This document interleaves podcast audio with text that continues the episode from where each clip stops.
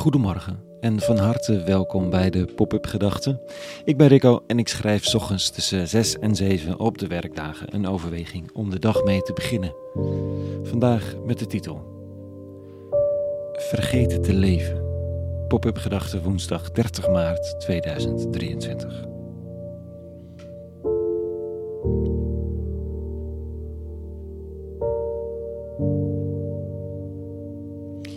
Het is ondoenlijk om de hele tijd stil te staan bij onze sterfelijkheid. Zo zeggen grote denkers als Ernest Becker. Dus verdringen we die gedachten en dat levert dan weer allerlei bijzondere fenomenen op. Zoals de hoop op eeuwig leven, zo zegt hij. Tegelijk lukt het niet altijd om de angst voor de dood onder ogen te komen. En is het lang niet altijd makkelijk om erover te praten. De dood is nauwelijks onderdeel van ons leven. Terwijl het zo zinnig zou zijn als er een paar handvaten zouden zijn om ermee om te gaan. Een andere gedachte is van Otto Rank, een Oostenrijkse psychoanalyticus. Hij heeft veel geschreven over de angst voor de dood, maar legt evenveel klemtoon op het leven zelf. Hij zegt, mensen zijn inderdaad enorm getalenteerd om te vergeten dat ze sterfelijk zijn, maar ze zijn minstens even getalenteerd om te vergeten dat ze aan het leven zijn. Hm. Als je dan toch beseft dat het leven eindig is, kan je dat besef ook gebruiken als bron om stil te staan bij de manier waarop je wil leven. Dat is een mooie gedachte.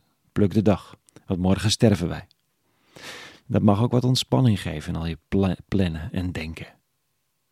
Het is een diep Bijbels principe ook, hè? Wat maak je je zorgen over de manier waarop je kleedt of hoe je eruit ziet? Hè? En wat zit je nu alles voor je oude dag veilig te stellen? Terwijl je helemaal niet weet of je oude dag komt. Leven, dat is vandaag. Met alle mogelijke aandacht. Morgen is onzeker.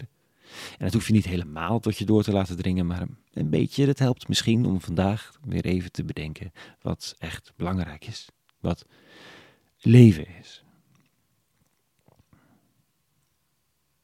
Instant genoeg helpt niet alleen het denken aan onze sterfelijkheid om te leven. Het opheffen van de sterfelijkheid doet net zo'n poging. En ook dat brengt de christelijke traditie, paradoxaal genoeg.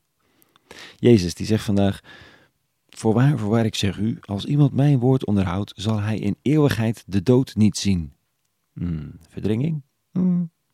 Toen zeiden de Joden hem, nu weten wij zeker dat u van de duivel bezeten zijt, want Abraham en de profeten zijn gestorven, terwijl u beweert, als iemand mijn woord onderhoudt, zal hij in eeuwigheid de dood niet smaken. Hm. Als je ook niet echt een beetje welwillend luistert, dan zijn die uitspraken van de rabbi ook echt niet te verteren. Hè?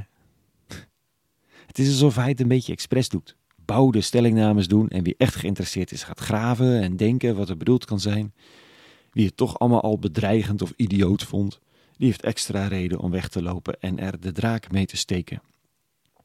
Alsof het een manier is om kaf en koren te scheiden, in de korte tijd die de, die de rabbi op aarde heeft. Een korte tijd en eeuwig, allebei. Waar zit hem dan die eeuwigheid of onsterfelijkheid? Nou, de gedachte is, onder andere, dat de dood niet bij het leven hoort. Ondanks alles, toch niet. En dat is voelbaar als iemand ons ontvalt. Zeker als het voortijdig is voor je gevoel.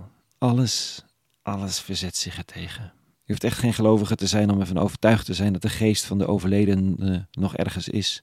Echt weg is zo moeilijk te verdragen.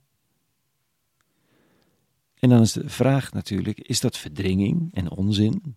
Of is dat zo waar, op een of andere manier, dat zelfs wie er niet in gelooft, leven na de dood, voortbestaan van geesten, dat hij er niet aan ontkomt om het tegen de eigen rationaliteit in toch ergens te geloven.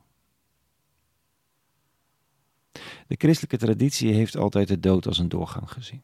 Niet per se naar een hemel hoor, met wolken en vage zielen, maar naar een nieuw leven, een nieuwe hemel en een nieuwe aarde. Ook echt, aardbol, planeet, leefruimte, water, wolken, wind, zee, bergen, dieren, dat soort dingen. Nieuw. Hm. Ik vind het bijna niet voor te stellen, dus ik heb de neiging om er diep van binnen niet in te geloven. En toch, het staat er elke derde bladzij. Nou, iets minder, maar toch. En een van de meest geloofwaardige mensen, misschien wel de meest geloofwaardige, die ooit geleefd heeft, Jezus van Nazareth. Die geeft er zijn leven voor. Om geloof te brengen, vertrouwen, hoop, liefde. Zowel voor dit leven als voor wat er volgt. Voor de tunnel en door de tunnel heen. Nu leven, want het gaat voorbij. En straks, want het komt. Zowel niet vergeten te leven als niet vergeten in vertrouwen te sterven. Vertrouwen op leven.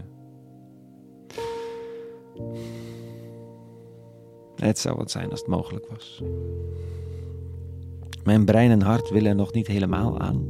Oh, helpt het om erover te schrijven. Het zou toch wat zijn, niet? Tot zover vandaag. Een hele goede woensdag gewenst. En vrede. En alle goeds.